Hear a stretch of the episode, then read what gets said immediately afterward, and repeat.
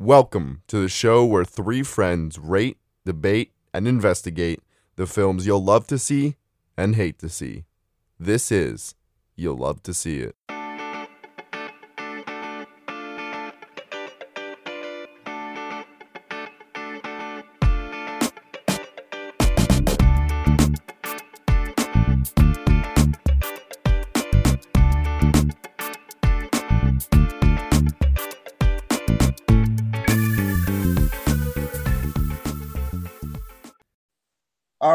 Welcome back. Uh, we already started the conversation a bit, but uh, you know, you're with the same as usual Zach, Caleb, and Eric. Uh, Eric is joined by someone from the movie Nest. I don't know her name, the actress.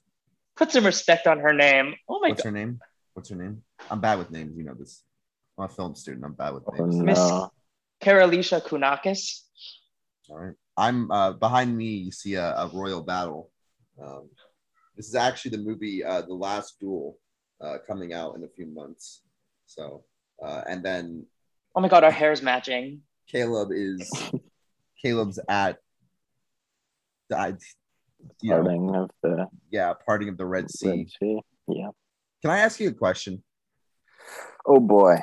I don't like. I don't mean to like call out your identity on like on the podcast. but do Jewish people believe in like the Ten Commandments and the red? Like, is that Moses? Wait a minute. Yes, they wait. Hang on, I'm an idiot. Yeah, okay, that is Moses who did all that, right?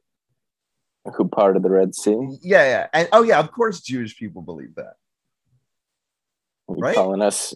what, what, what, what, what do you mean to say by this? Well, because didn't he save the Jewish people? he uh, he asked the Pharaoh. He he demanded, "Let my people go." So, And Pharaoh Moses- said no, and then and then the Pharaoh regretted his decision. Yeah. What, And what was after many- ten after ten deadly plagues, uh, Jesus Christ, 10? Pharaoh was like, "All right, all right, I'm listening." And then he I remember he some of them. I don't remember go. all of them. There was like the lotus, right? And then there was the one where you had to like put the blood of the lamb or whatever on the Oh, door. on your door, so they know not to kill your firstborn son. and then that's how the pharaoh like changed his mind, right? Because then his son died or something. Yeah, Not like, to "All right, spoil- let's Not to spoil the Ten Commandments for everyone, but um, yeah. Yeah. Turns out the, the Jewish people live. Um, so well, some of them, I, I don't know. Uh, is it a special holiday or I don't know uh, why we're we, getting into Jewish history? we we do recount the story every okay, Passover. okay, okay, okay. Uh, you know, I don't know. That was a dumb question by me, um, but you know, I'm. What can I say? Uh, I'm I'm an idiot, and I don't know much about religion. So, I'm waiting for you to have this amazing tie into the Green Knight. I mean, you know, they they happened around the same time in history, right? Or not even. Um, I, I, When w- I is- wouldn't when say that. no. on the uh, so No. Moses was splitting the Red Sea. On the other side of the sea was the Green Knight happening. Um, I'm pretty Um. sure, if if if I recall my history lessons as a wee lad, I'm pretty sure that's pretty accurate. when is Moses compared to Jesus? I mean, because the medieval times have like yeah, I, I don't know this. I was I was thinking about this at the beginning of the Green Knight. you're So, talking to the all- least religious, like religiously. informed First of all, person. Moses is definitely like what, a couple hundred, maybe thousand years before Christ, right? Or BC. Moses was Well, back there's- in the day for sure. Well, there's sometime. no way King Arthur was BC. No, like King Arthur. King Arthur was what? Like, gotta be like. isn't that during the Dark Times or the Dark Ages? I mean, I mean, I we mean, good thing. I just want to say something. Good thing we are not a history podcast because we. Don't I mean, know. medieval times definitely seem like I don't know, fourth, four hundreds, five hundreds. King Arthur was based around fifth to sixth century. Oh, nice, Eric. Let's go. So what is that? Maybe I'm the history major. Four or five hundreds? That's what you said, right? Yeah, the history There major was me all along. The history major was you all along. I would. Do they? Can you take history classes on medieval times or like Yeah, like No, no. late Anthony Don't Quinn question movies. me. like, what, what- I, dude, I'm Like, it's not allowed, I of I just yeah, feel medieval times is banned in school. That's just, like, isn't there an entire department for it? I don't know. Apparently, apparently, if Yeah, there no, I'm no, not dude. aware of David Lowery not broke aware. the law making this movie. You know, what? What did I? what were we academic talking institutions everywhere are up in Okay. arms. What were we talking about when I was like, we should start the podcast? Oh, I was asking about David Lowery films, right? Because Well, I didn't want to shade David Lowery on air. spoiler alert, that's what David Lowery looks like. Spoiler alert. Um, He's bald. This- yeah, this week this week's film is the green knight um i do want to see ghost story and i think you both have said that i would enjoy it i'm just going to tell you that i feel like if i enjoyed this film You'll enjoy Ghost Story even more.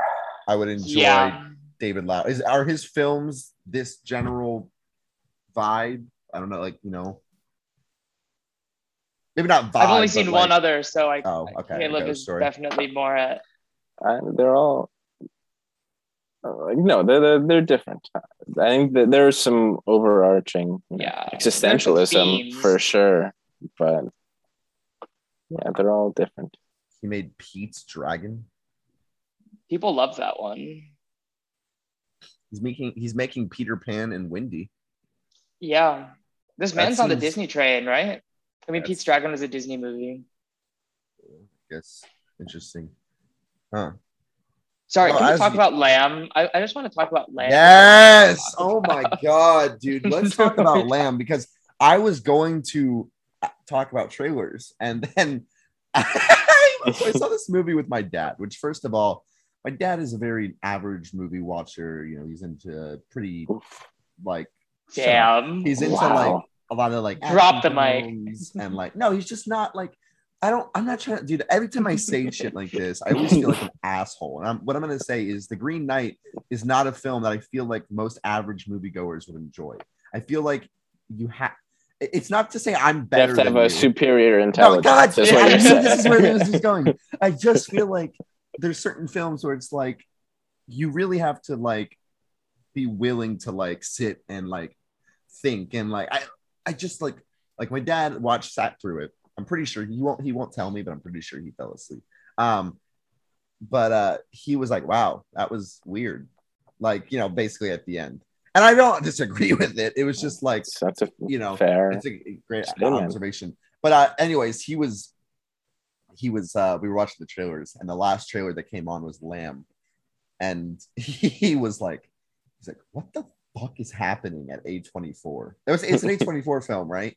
Yeah. Yeah, Yeah, how do you uh, how they- do they they get all those didn't lambs to, it. to make the A24 shape? They they got it from a festival. I think they're just distributing. Dude, I have never been equally as terrified and in, intrigued by a movie at the same time. What the hell is it? Like Guys, it looks so bad. it looks so I don't- bad. I Caleb, don't- tell me it doesn't look bad. it looks bad, but it looks so I'm like so like what? Like I feel like there was a time when if I saw an A24 trailer that looked like that, I would have been like, okay, that seems like it's worth seeing. But Saint Maud really taught me to be Oh, careful, to be Saint- careful of the Saint to be Maud wasn't bad. Saint Maud wasn't of the like stock like the stock A24 horror movies. No, it's a no for me. I won't disagree that there is definitely a as there's like such a vibe to it that I do get that reminiscence of Saint Maud. And like I don't think Saint Maud's a terrible film, but it was underwhelming, and I can see this movie being very underwhelming, like very. There are just some ticks. I, I'm I'm gonna see it. In fact, I guarantee we do a we do a podcast episode on it. Guaranteed. Guaranteed. Wait, when does it come out? Um, October 8th. Yeah, There's- I'm sure. There's be- definitely going to be something bigger coming out that week. I mean, there's gonna be, but I guarantee it, it'll be there'll be a I mean, doesn't- week. I don't want to be that person, but doesn't Titane come out that week? Uh, it does. We will. Yeah, it does. Um. Uh. It might be a movie we watch though. And, and, and- yeah, I'll go see it if I have. I have A list. I think we need to see it all together for sure. For, certainly. Um. For sure. I don't know what to make of the film. I don't know. It's just weird. dude. Oh, I saw this really funny tweet. I'm forgetting the third movie, but it was like it's an old McDonald's kind of movie year because it's like pig, lamb. Oh, Andrea Arnold has a movie called Cow coming out this year. Well, there's an isn't there also? Oh yeah, yeah, yeah, yeah, yeah, yeah. You're right. You're right. That's what it is. Um,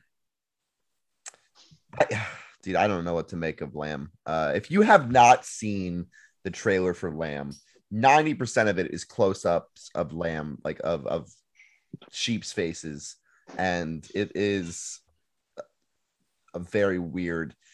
It's like to me, A24 films carry like weight of being like, okay, I know this is going to be a very art house, very like, you know, weird film as it is. But now I feel like half the A24 trailers, I'm like, some of this might be weird just to be weird. Like, I think to be picked up by A24, you just have to have a crazy idea, a crazy idea. And, um, I mean, but I mean, they've had good horror mill film mills. What the hell am I saying? Films. I mean, Hereditary and Midsommar, right? Those are very The popular Lighthouse. ones, Those are horror films. and they're A twenty four Yeah. films. They are A24 Um, films. You know what's the Under the Silver Lake? That's First Cow. That's not a horror movie, but I'm just I'm just saying A24 movies at this point. Under the so It we're going the the- wrong direction. No, no, no. Honestly, It Follows was great. The more I think about It Follows, the more I think It Follows was great. Yeah, I- I think it follows was good. It follows was good. Saint Maud is the great example, I think, Eric, of being very underwhelming. Um, there's I would another. add Hereditary to that list. I've heard good things about Hereditary. You think it's really one one he fits that bill? Unfortunately, Hereditary was pretty good for the An hour? first. Yeah. What that's other? good for about an hour. I saw a couple new trailers. I mean, this the week. oh oh oh new trailers. Yeah, I'm, I'm just trying to think of. I call, saw a couple one. Um, I keep seeing new Marvel movie. Again, I don't really have much interest in Marvel films anymore. I still have not seen. Um, Oh, I want to see Shang Chi. I will. I'll see it. I mean, I just not like super invested in like getting to see the next Marvel movie as soon as possible. Yeah, Yeah, I Um, think what else Endgame was really there?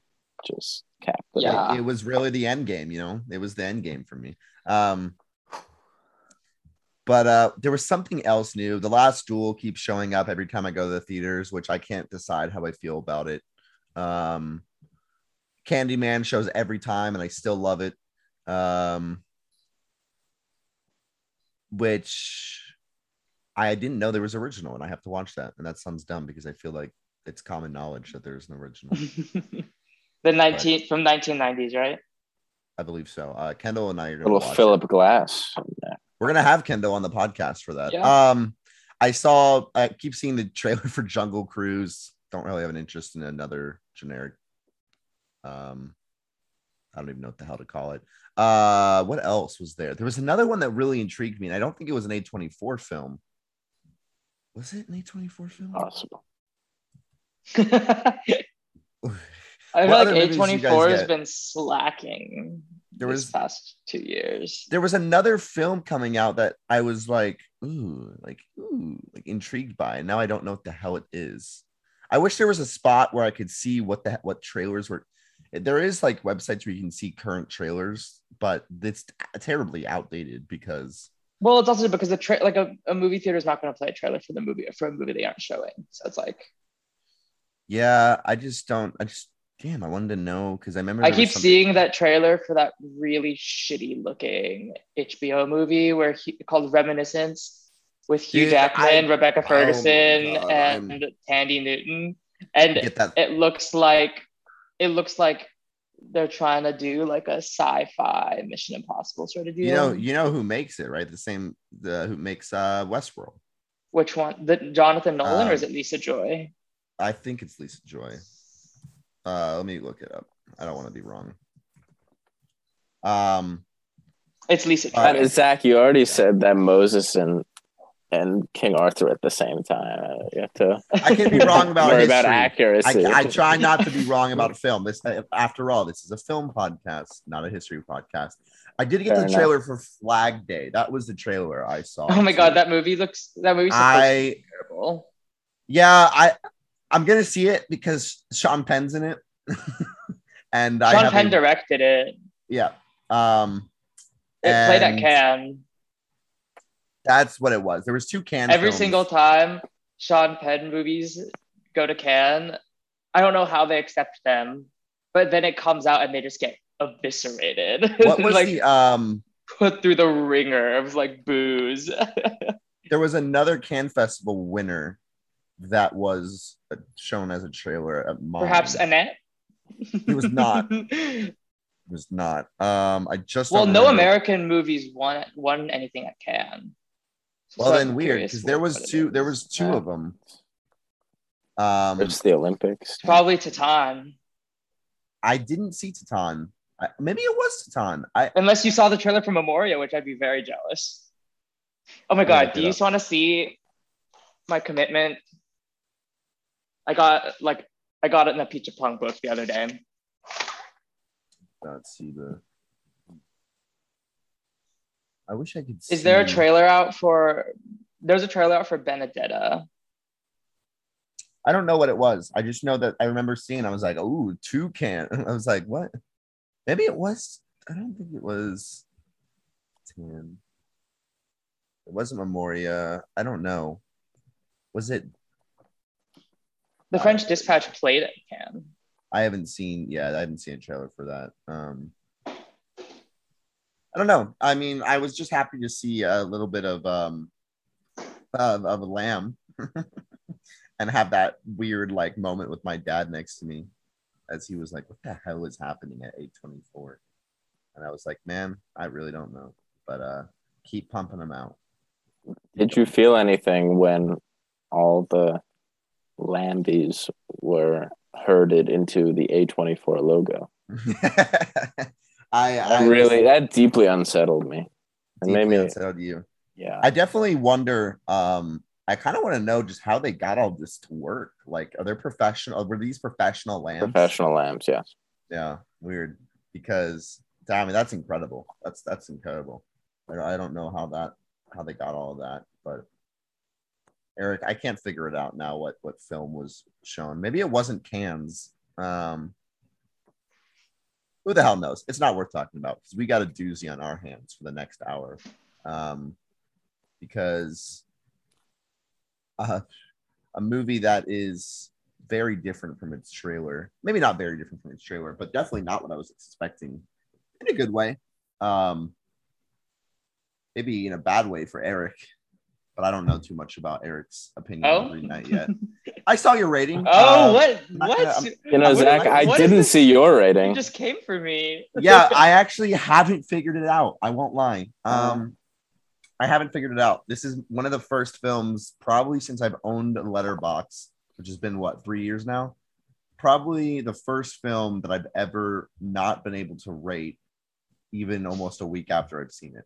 So That just means it's not been a week. It's like five, four days. But still, I I I don't know, and it's not because I'm like I'm stuck between ratings. It's more that I just don't really completely know. I think this podcast is more like therapy for me um, for for this film. So it's like how how do I do how do I feel about this? Um, but yeah, let's get started talking about the Green Knight, um, which might be the hard, in my opinion, might be the hardest to discuss movie we've watched this year. I don't, I don't know if that's accurate. old for sure. Old, you think old was hard to discuss? Are you being? You're just being sarcastic. Old No, was it just a really, Bad. it was movie. emotionally challenging. Whatever. I hate you. Zach, I thought it was right down the middle. 50 50. it was 50-50 all right the green knight is obviously a uh, film directed by david lowery who we shouted out earlier. I haven't seen his other films. Caleb you've seen two others? You've seen the ghost story and the old, old man with the gun? The gun That's a gun? Um Any gun. Could be any a gun. gun. A- any gun. And then eric has seen a ghost story also. Um who's the who's the star in ghost story? Casey. That's who it is that's what i mean i was Rooney. i was wondering who it Uh, was yeah, I guess the star is Rooney, but yeah but Casey is Casey's there. Um, Casey's That's under the white sheet the entire time. I I have no idea. I don't know what to expect from that, but uh, I'm excited to watch it eventually.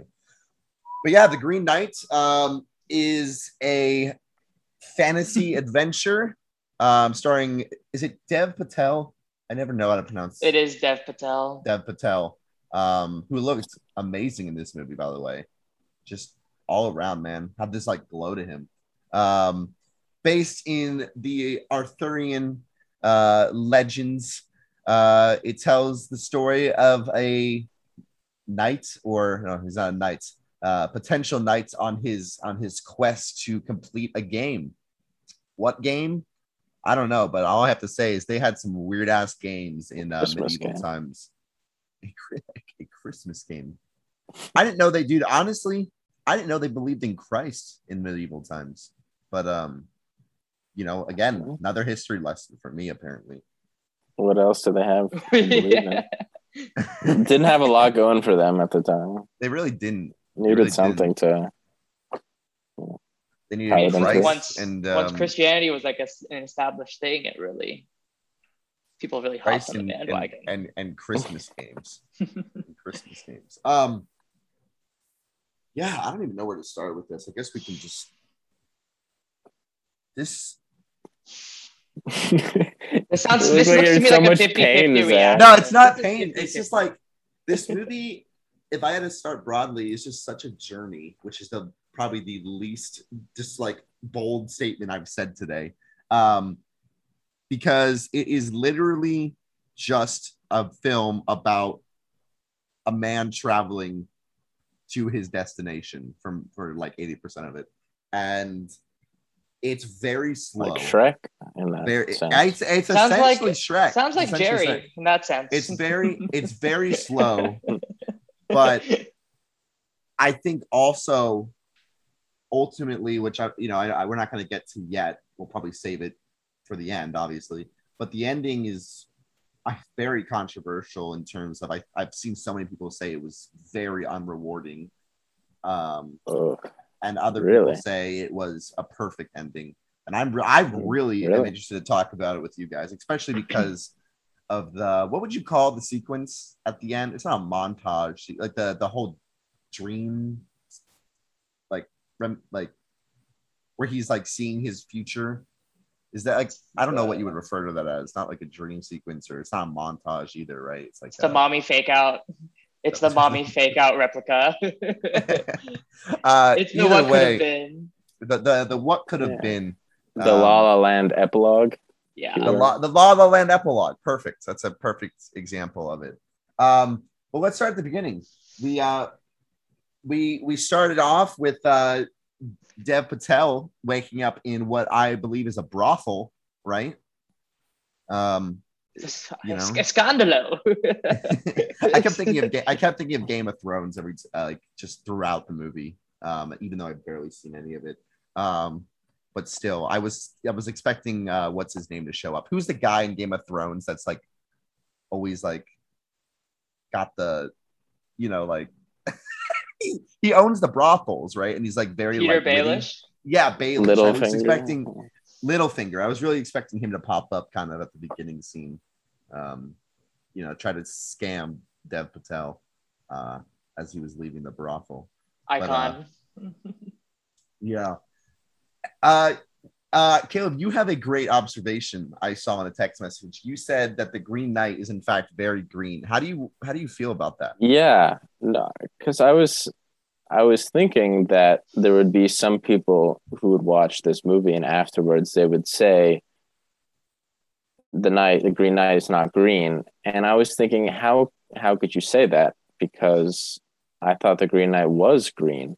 In fact, there is this whole, you know, discussion uh, near the end where they're talking about why the Green Knight is green. So I think right there is pretty good evidence that the knight, the Green Knight, is green. The chapel, though. Chapel's not really green. It's it's, it's called the Green. It was really covered in plants. Some green green. plants. green plants. Plants are there's a very big discussion about plants and green. Green, green's important. Um, if you don't know already, green is the most dominant color. Um, Green is the color of life, Yes. Uh, as Alicia Vikander might say.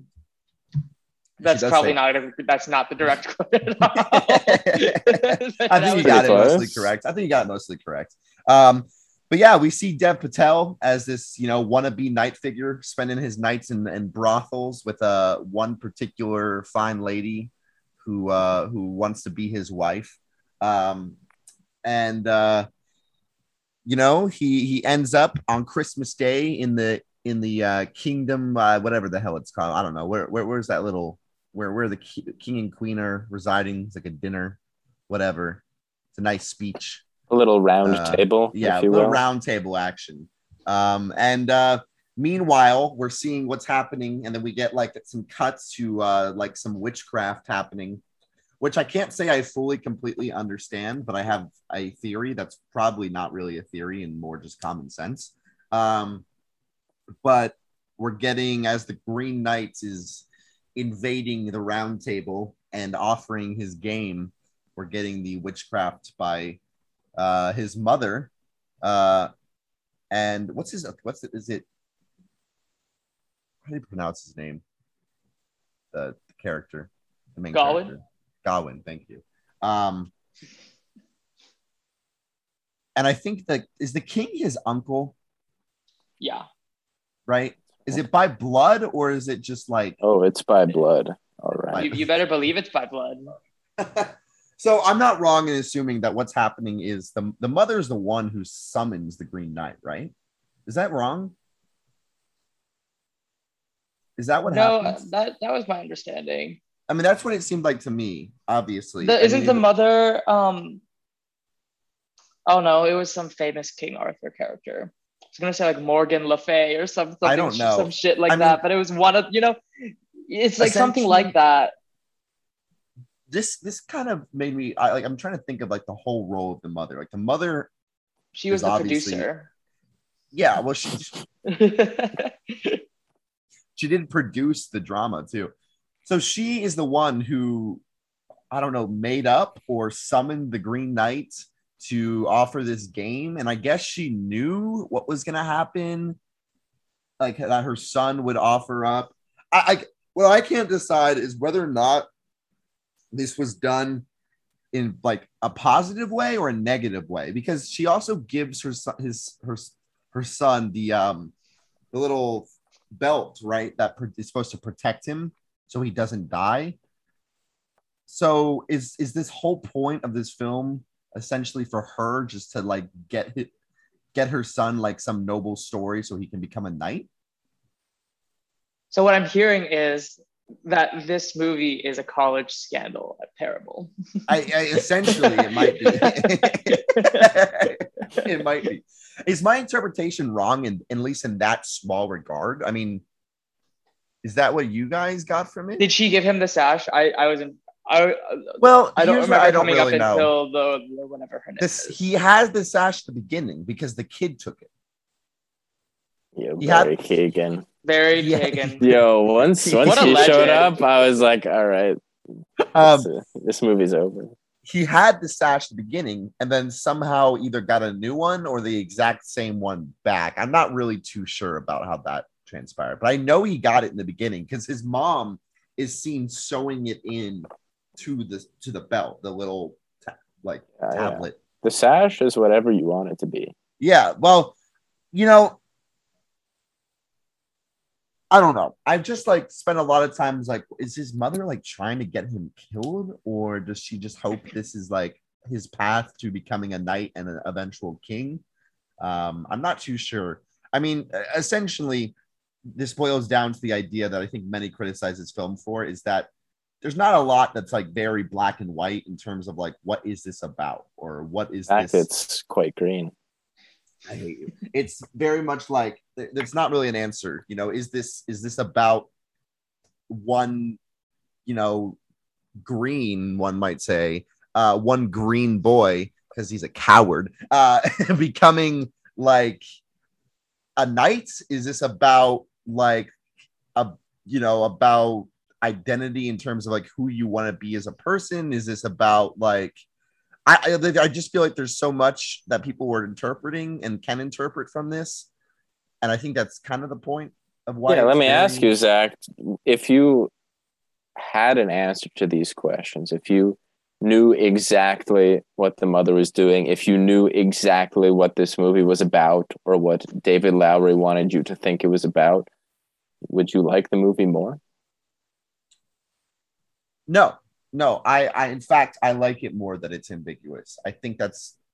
I- have a the reason why I ultimately enjoy this film is for the exact criticism that people have of it, because it's very slow, because it's very, very non-straightforward, roundabout kind of like. At the end, it's like, what is really happening? You know, what is what is the takeaway? I don't think it holds your hand and I think there's very good criticisms on, from from that. I think maybe Eric or you might have some, um, and I even might have some. But I do. I I think this type of film interests me and always has because it's so open ended. Because it leaves me. I when I when I said before on the podcast, this is the first time in a long. This is the first time I'm having a Letterboxd that I didn't rate the movie within the first however many days. It's also one of the first films in quite some time where I have I've kept thinking about it every day. Um, just it'll pop up kind of at a random time, you know, even something small, something bigger, you know, whether it be the end, the interpretation of the ending, you know, like what happens at the very end. Is that you know, you know, for instance, I know uh, jumping ahead here, you know, the ending leaves the viewer kind of just like, you know, like is he about to get his head chopped off? Right, like. the The Green knight Knight does says- say he off does- with your head. he he said what does he say he's like he's like good night or something or Let's get sounds to like- hacking.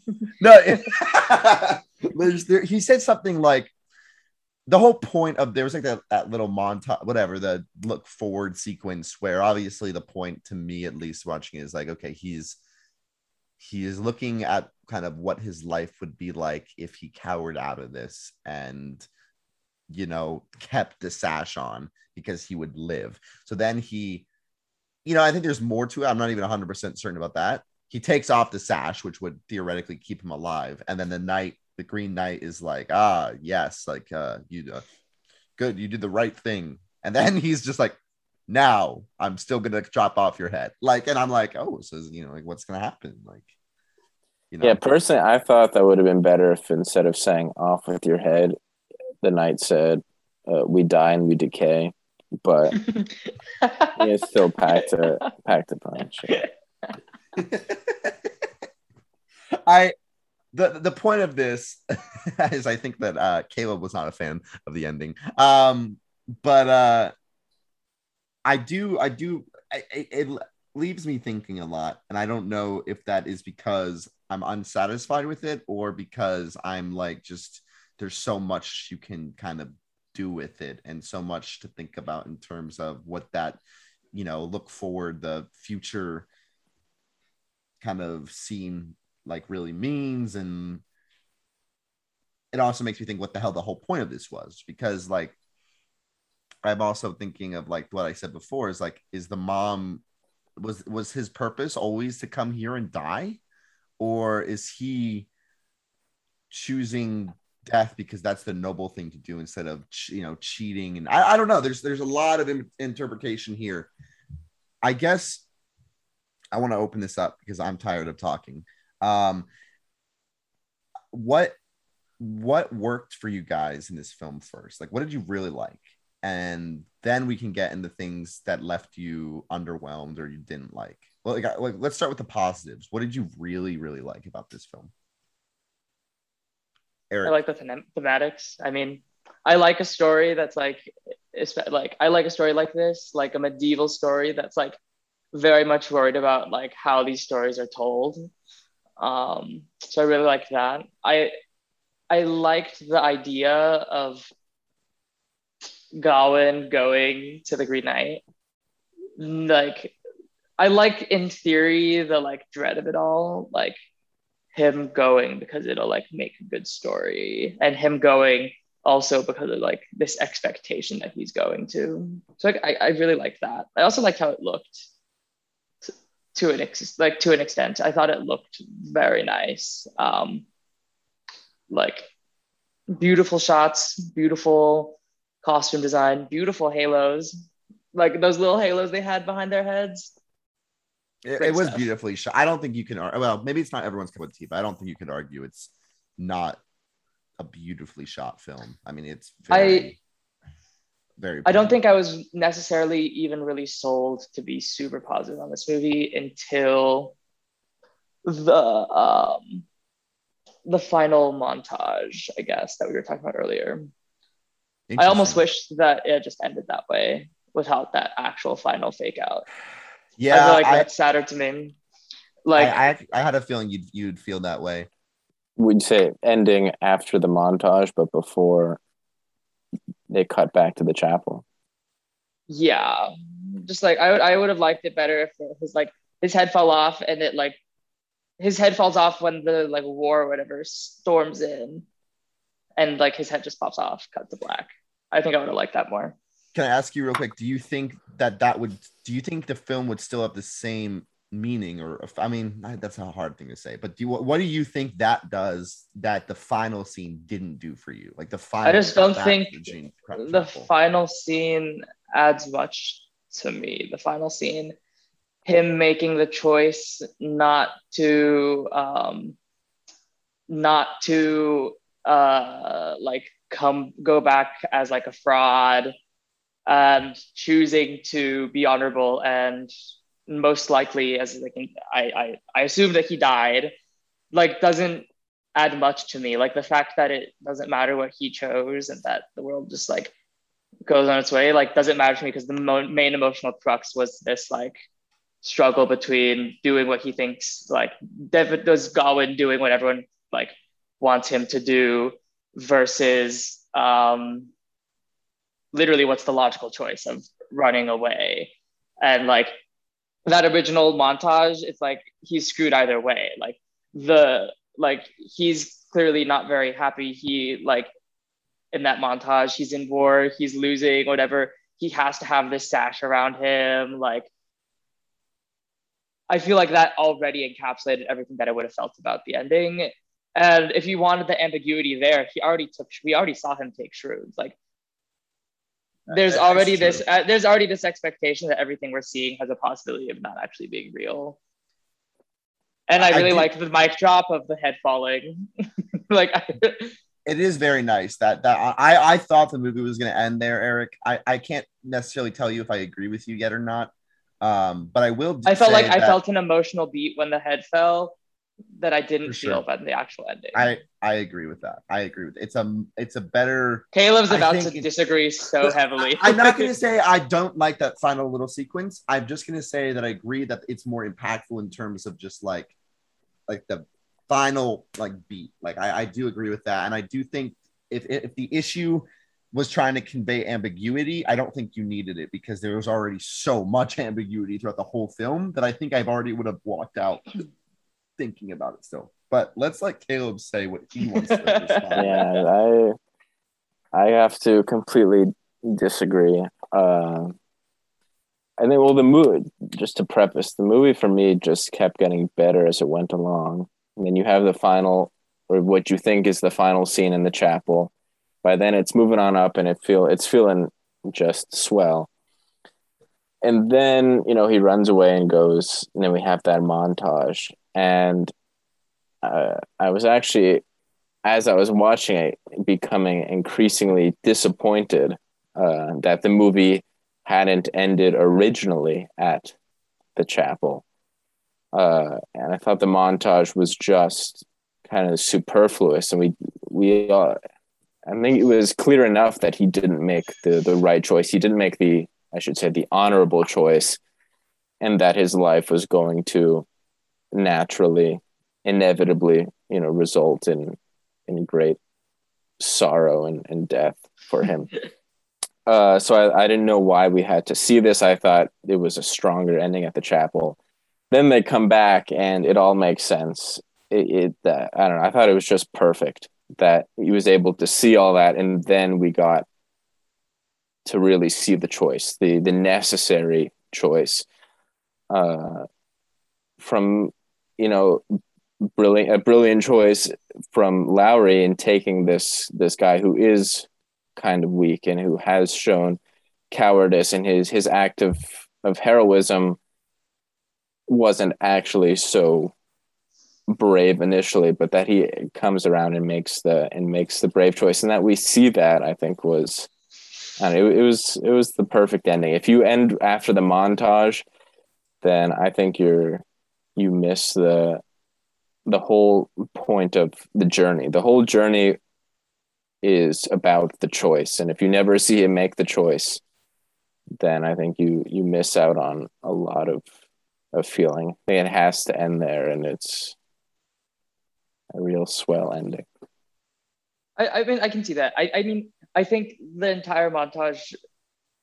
This, I mean, it could just be because we got this ending, but like with the ending we have now, like it makes the entire montages function like very clear. Like this is very much a movie that's concerned about like like a reality TV show, like how the edit's going to portray them. Like this is a movie that's like it very much so is like this summation of like all the questions that have been being asked by the movie this entire time about like sort of how stories are embellished, but also how stories force people, these stories like these, like place these expectations upon these modern day or like modern day heroes to be something that they can't possibly be or to make choices that are ultimately like honestly stupid as hell. yeah Yeah. And and I, I guess with like the ending does make that very clear. I guess I just personally felt like I didn't need it. Like the fact that it is such a fast-paced montage almost does make it feel like the like I guess for me was like also the like it's so fast-paced, it's tacked on, there's like no dialogue. It plays like the sort of throw like if it were the ending, like the throwaway nature of it for me would have I think done a lot of the work. Like the I I, I, I don't know, I, I guess I just didn't really care about the actual ending. The actual ending wasn't what solidified what I thought the montage was doing for me, I guess. I think there's something beautiful about making that choice for his legacy to cement his legacy despite the obvious stupidity. And without the ending you just you, you don't get any of that. You don't you don't you don't complete the the character's journey. And like this is a journey movie. And i don't know without the choice there there is no journey. And then then the whole thing i think would have to boil down to just you know different setups different different sequences point a to b to c and then and i think the the true the true ending really just brought it all together because i don't know you need you need the choice. And and i think some a lesser movie would have ignored that. I think a lot of movies, TV shows, whatever, will ask very difficult questions and spend a lot of time exploring them and then never really give you an answer. Uh, but I really respect that Larry did. He brought you back to it and he said, all right, you know, I'm going to, I'm going to die for my legacy. I, I don't know. I just I think it, it, I think the, the a nice takeaway uh, that we can put in simple terms here that I took uh, is just like about there being no honor in life. This whole this whole journey was a quest to find honor, and then he at the end realizes that there's no honor in life. The way he secures honor is is through death, and you know if that really is what he wants, then then he he got it. I don't know. It's kind of it's sad, but I think kind of kind of beautiful. yeah, I think that I think I I- know for sure I want to go back and see this. I might go see it again soon um, because I, I wonder how this would feel on a second viewing. Um, you know, this is a movie that to me was just very very like a feel movie, and I'm a big fan of that. Don't try to understand it. Yeah, I I, think Feel it. and and that I mean it's true. I, I know that's such a it's true though. It, it, it is true, and it's like as much as we can laugh at that idea because it. I mean, it, it's literally, you know, been thrown around so much. It's true. It's the same way other movies in a similar nature work, in that it's not that there aren't big ideas there. It's that the big ideas aren't necessarily critical in terms of like plot. I mean, I think it's more of what you as an individual take away with it because I think at the end of the day, we might all three take away different things, maybe similar things. But I mean, because I mean, I, I mean, obviously, you know, for me, it was a lot about death. I mean, I think honor is obviously a huge part of it, and it's like questions of like, what does that really mean? Is like, you know, can you really be honorable in life? And it's like, you know, I, I it was it was funny because I saw someone say, and I don't necessarily agree with this, but I saw someone say that this mo- movie was the embodiment of the quote. Uh, you either die a hero or live long enough to become a villain. And I, I don't necessarily disagree with that, but I think there's way more to it. Like, I just think there's so much like idea of like kind of this idea of like death coming inevitably for everyone. And it's like almost just like how you want to live your life and, you know, this really like character study of mortality of like a of someone dealing with mortality and I don't know. The themes interest me enough that I was uh, like I was hooked. And not to mention this I mean this might be one of the most beautiful films I've ever seen. Just I, I mean the colors, the the the the the nature shots, just everything. I don't know. Maybe maybe it was a little too much for some people, but I I thought it was gorgeous, man. I I really did.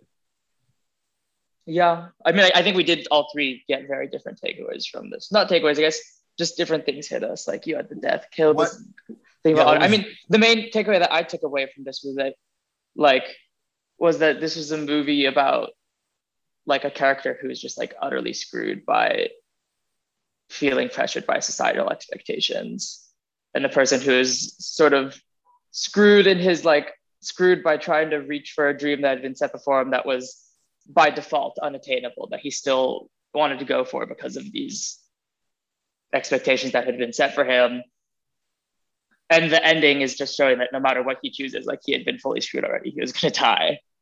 Um yeah yeah that was the main that was the main like i also do I mean- agree with caleb that this movie got steadily better because i i don't think i was on board for a lot of it.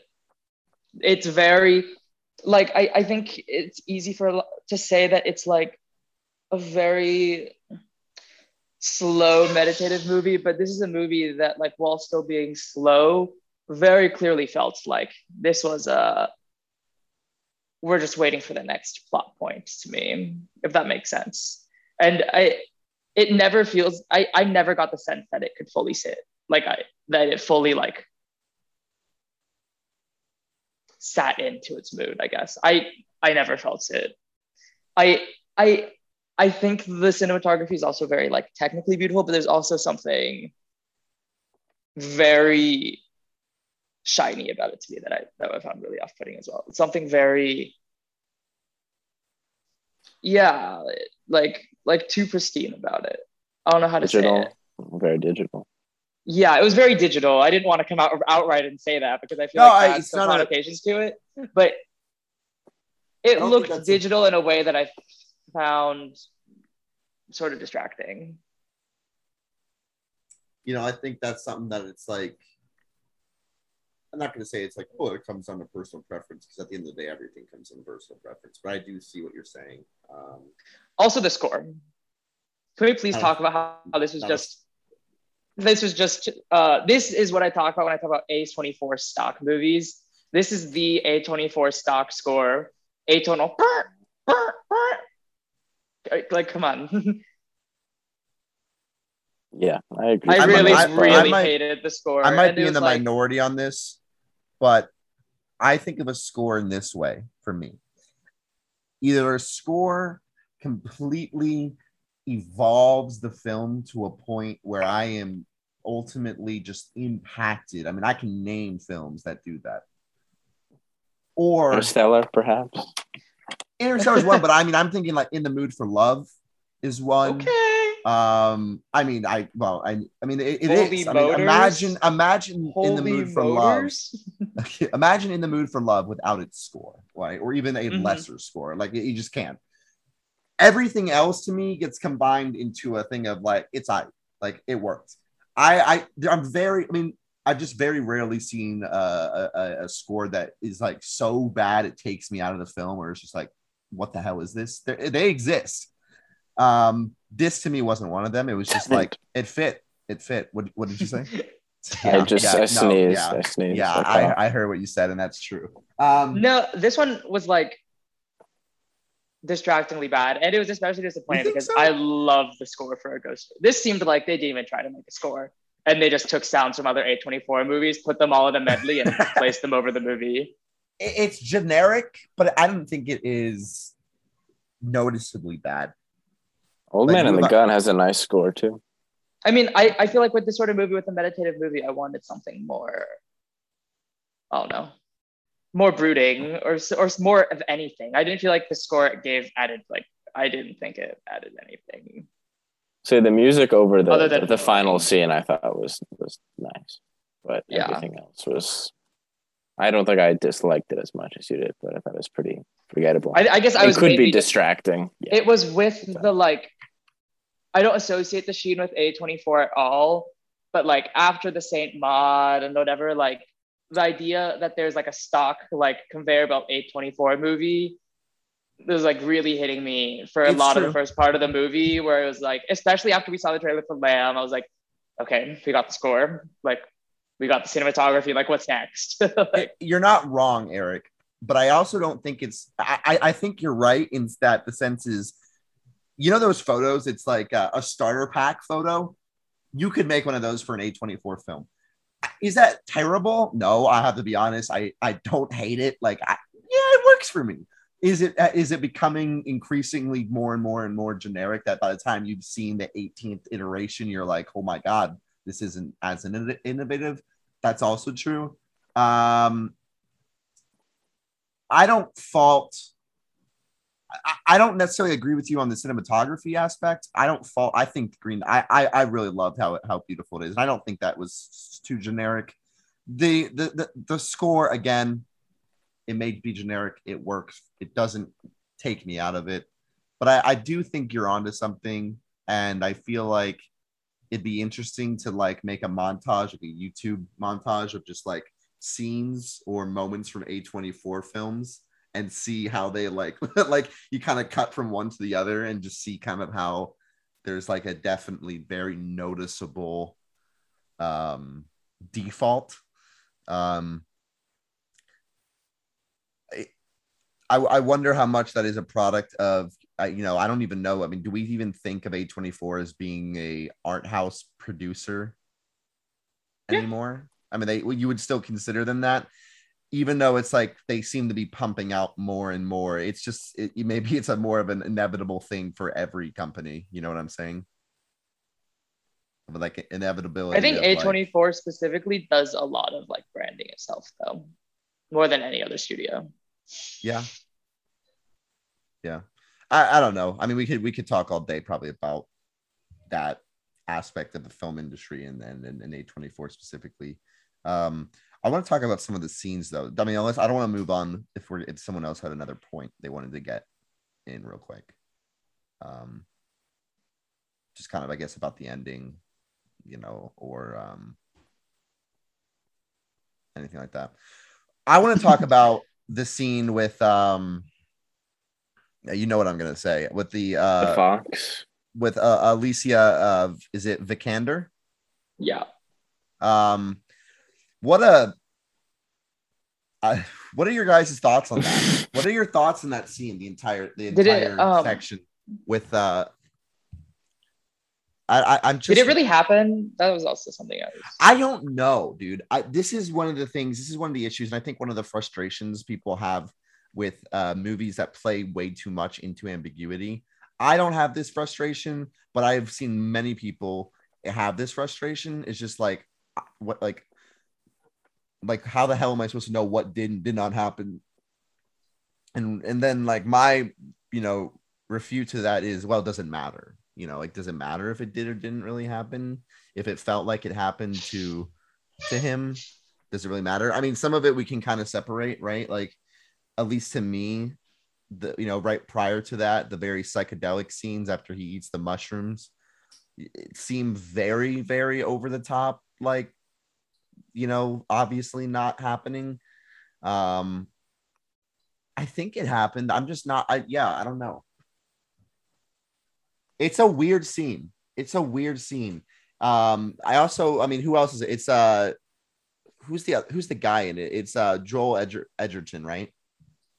Um, yeah, I don't know. What did you guys feel about that? I know you were talking about how you thought the movie got better and better as it went. Was this an example? I mean, did you think this was? I mean, if you, if this was right before the ending, you must think that this was pretty damn good, then, right? Thought it was good. Yeah. Um, as far as stuff happening, I think it's just better if you choose to believe that all of it happened and don't try and make distinctions and focus on that. I think that doesn't help the viewing experience. But yeah, I think she did a pretty good job of proving that he is not a knight. Yeah. That Yeah. scene in, in the bed was pretty wild. Pretty wild, dude. That was You are some- no knight. you are no knight.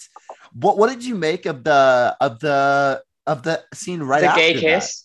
Yeah, The what gay did you- like what what do you think? Like I just I'm trying to wrap my head a little bit around it. Like what like what is the What he What's the- receives must be given returned. back. Yeah.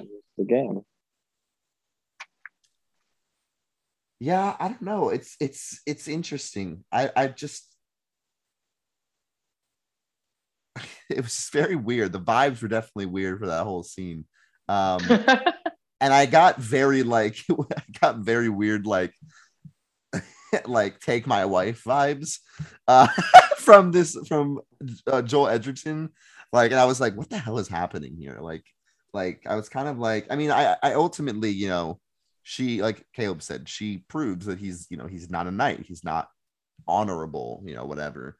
But I'm also just trying to understand like who these people are and like what the hell is going on with with the uh with the guy i don't know yeah, I liked it. I thought it was probably the most interesting of the little interludes he has. Um, by far. Other than maybe Barry Keoghan at the beginning, but that's just because Barry Keoghan is Barry Keoghan. that was interesting what about the one with the girl in the house and the uh the head in the pond that stick with you at all not really And I think David Lowery's good with dialogue, and I think you can tell that even through the filter of this, uh, you know, King Arthur time period. Uh, and there was there was more talking in, you know, in in that ending house, and I thought that that helped. Um, not because this the quieter scenes weren't good, but I think just Lowery's really good at at making smart, simultaneously smart and authentic dialogue. And I just I like how how everybody's talking to each other. Same with the Barry the Barry scene. Um, that I know just just to hear them speak really, uh, really brought me back and, and gave me some more energy. Yeah, I mean, I, I- think I- it comes. go ahead eric Oh no, no. you- no i, I was just I, I i want i'm gonna just i wanted to say something because i actually wanted you to talk um and kind of respond to this i i part of me does wonder how much the ish- the movie struggles with this idea of uh letting things sit and you talked about this eric you said you felt as though it doesn't necessarily let things sit long enough do you want can you like talk about that a little bit because i i kind of want to hear what you think about that because i'm kind of feeling somewhat similar And maybe if there's an Um, example, I don't know if you have a scene in particular you're thinking about, or just something. I don't know. It's like it's just like a movie that's so concerned about the like about narrative and about story and about this person's place from point A to point B. And I feel like the interlude are set up in such a way, like just frequently enough, where every time I'm in one of those scenes where I'm supposed to just sit there, I was sort of like, well, another like another um like another plot point is about to come up. like I'm just sitting here waiting for it. In in a way that like like said it, it kept setting up the expectation while also like sort of to me at least ostentatiously ostentatiously trying to feel like it was being very like moody. I, I mean I think that also comes down to the fact that I don't think I was as taken aesthetically with this as I think both of you, which I think is a pretty big prerequisite for something like this. Because like like I mean I mean the big thing with the digital is that it felt like it was trying to it was like being ostentatious like like the artificiality of it is like feeds into the fact that I couldn't I felt like I couldn't sit with it. Do you believe then? I mean, did I'm guessing did scenes such as, for instance, the the psychedelic scene, um, did they just like not impact you as much because you believe that it was just you like you were kind of expecting the next plot point to come up, so you weren't able to kind of you know sit with it like Yeah, sort of. It was like I didn't I didn't like dislike them. I was just sort of neutral, I guess. Not in the way that I feel like I was supposed to feel. Like I, I feel like uh, I, it would have been really enhanced if the movie were felt more authentically like moody and more authentically anxious to me. And I, I definitely didn't get that. That could have also been me wanting this movie to be something it's absolutely not. I, I don't think your criticize criticism is wrong. I don't think I mean you're allowed to feel that way, and I don't. It's also pretty wishy-washy criticism, but I, It's, I it's, but, it, but it's not. not- I, I do think there's something to be said about that kind of that overarching mood or vibe, and you know, for a movie that is very slow, but also very kind of separable by like specific moments. Um, I can understand what you're saying. Um, I feel You like know, I wanted to like sit in the world, and there were just all these factors that felt like they were preventing me from doing so. Whether it was the fact that it like it felt to me at its core a movie that still felt very concerned about its plot, like like very very concerned about its plot and the plot points along the way. Like Caleb mentioned, this is like a very like like a, a sort of like a journey movie, and sort of like a movie concerned about myth. Uh, or whether it was because some of the technical aspects that were like it sounds pretentious to say that technical aspects were bothering me but like like technical aspects preventing me from being able to fully like immerse myself like i just wasn't able to How'd you feel about the um the scene where he was tied to the tree and then the camera does that 360 pan to I guess it's not really a pan, but that 360 rotation to see him as a skeleton and then back as a, another 360 back as a human. How did you feel about that? Is that an example of like not working for you? oh shit th- oh, i said hot Did that work for you or did it not? You're like, eh. It's fine. Caleb, you It smiled when I said that. Did that was that something that you liked? Um, I like the thematics of it. I actually, I really generally don't like uh, long pans because I think it just tends to make the screen kind of blurry. Just whenever it's done, but that was not his destiny. That was not how he was going to die, and I. So he didn't. I. That was pretty simple, but again, kind of beautiful. there i mean there were a lot of the way this is filmed you know i don't know if this is i don't know if it's just more that technical glossiness for you eric or if it's also some of the like just long shots of like just staring at nature there's a lot of like times where it's just like camera's just there and it's just like you're just looking at like you know the atmosphere around um one this is a very small and maybe not even completely what you're talking about but one like example of kind of like being able to sit in a moment and just kind of be there was honestly pretty early on at the beginning when he's riding on the horse out of town. I just loved that. Like, it was just like very long, like just like him like with the children coming and then like the camera never cuts and it's just him keep going keep going. It's like growing in the distance behind him. I don't know but like to me i really liked when it was like very like it was almost like like hypnotizing to me. It was just like i was like literally just like like it, it didn't it like kind of really took me in. Um i don't know. I, I i kind of wonder what this would be like had it been even a little bit more slow. Like maybe not slower, but a little bit more drawn out, a little bit honestly a little bit longer personally. Um, that might be a hot take. Um, but I also felt a weird, like, kind of like jumping from scene to scene in terms of plot rather than a really, really nice fluidity that I get in films like Stalker, which are very much a feel movie, but also very, I think, fluid.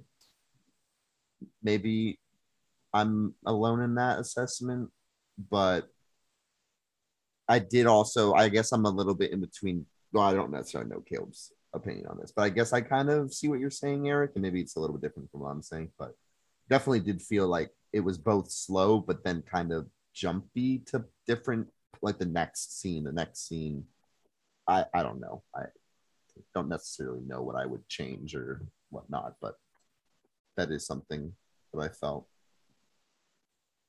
I don't know. Does that make sense? Is that, am I am I confusing? No. You guys have any It makes on that? sense. I just, Yeah. I, You- I wasn't, I wasn't bothered by that. Was there anything that you weren't a fan of, Caleb? I'm just I'm curious if there was anything that kind of stood out to you as like ah, don't really. Uh, it was just the beginning. It just took me. A, it took me a while to get into it. Um, yeah, everything before he left, not everything, but a lot of stuff before he went on to his journey. I just didn't really. I wasn't invested yet. Um, and then even the beginning of the journey wasn't the most interesting, but it just I don't know, just kept getting better. Um, and I I actually wasn't super taken with the visuals either. I think I'm I'm in between you guys on how I appreciate the visuals, but I, I definitely wasn't distracted by them either. They were nice. Um, good. I don't dislike the visuals. I just feel like that's something that could have been changed that would have maybe allowed me to appreciate it more. I feel like up until like I feel like I kept wanting to feel the emotions of what like whatever his quest for honor, his like trepidation about this journey he's going on where he's probably going to die at the end. And I, I don't think I got I I don't think I really started to feel any of that until the end when plot started happening. So my appreciation of a lot of the stuff before, say he reaches the like random palace in the middle of the the woods, was more like cool. Like it's thinking about these things that more than anything else. I think my turning point for that true appreciation was when he comes across those giant beings and asks Mhm. for a ride on their Incredible shoulder like that i think that was the scene that really Incredible. sold scene. me and it didn't even sell me toward until the end of the scene first i was like ah this is i don't know but but by the end i was like yeah that's that's all right That's all right. That's all right. Um, and and then the fox, uh, the little fox. Yeah, the fox The just reminded me of a dog. Like I feel like it was like a dog wearing those CGI. I got CGI costume. You know how like Planet Planet of the Apes they have those like Yeah, they got Andy Serkis in that costume. It was like a dog in a CGI costume, and then they turned I- into a fox. I really liked all the even small. There's just so much to think about in this film, and so much to like just like take in. Like the fox as, as itself, like the and then like I loved how and then the I'm just gonna refer to it as the montage, the future sequence. I loved all the little the it's it's just towards the end of it there was like that very sinister painting of that fox and there's like there's just all the all these like crazy I don't know, like connecting points, and the, it just felt so otherworldly, very myth, you know, myth, uh, mytho- what's what I'm looking for? Mythological, mythological. Yeah, it felt just Mhm. very surreal. I don't know. It's just crazy. Like, um, it's just yeah. I don't know. I loved it. Um, yeah, I was looking real quick. I was just curious. Um, not that we don't have to be done discussing the movie, um, but a ghost story. Um, when it was released, or total made about 1.9 million dollars at box office for a budget of a hundred thousand. Which wow, that seems very cheap to make a movie. A hundred thousand dollars, like that's pretty crazy. Meanwhile, The Green Knight. Do you guys know what the budget was? If you had a guess, Six. Eric. I was gonna say Uh, like 10. I have like six dollars now. Oh, We're talking about real budget. Uh, yeah. What do you What do you think the Green Knight budget was? Ghost Story Mm. was a hundred thousand. 10 to Just by the 20 mil. Somewhere in that range. Yeah, definitely. That probably eighteen. It's fifteen million dollars. Okay. So, um, you know, I can understand that, especially with how much digital, you know, at like production. Uh, and currently it's grossed 8.3 million. Um, I wonder if, do you think, is it done? uh, This, the film's going to like make money, right? Hmm. Probably not. I'm, I'm Um, really, that surprises me with how well advertised the movie was. I don't think any movies are making money right now. I mean, that's fair. I'm just, I'm, I'm Although my my screening was a matinee showing on a on a Sunday and it was sold out. Every single Well- seat was filled.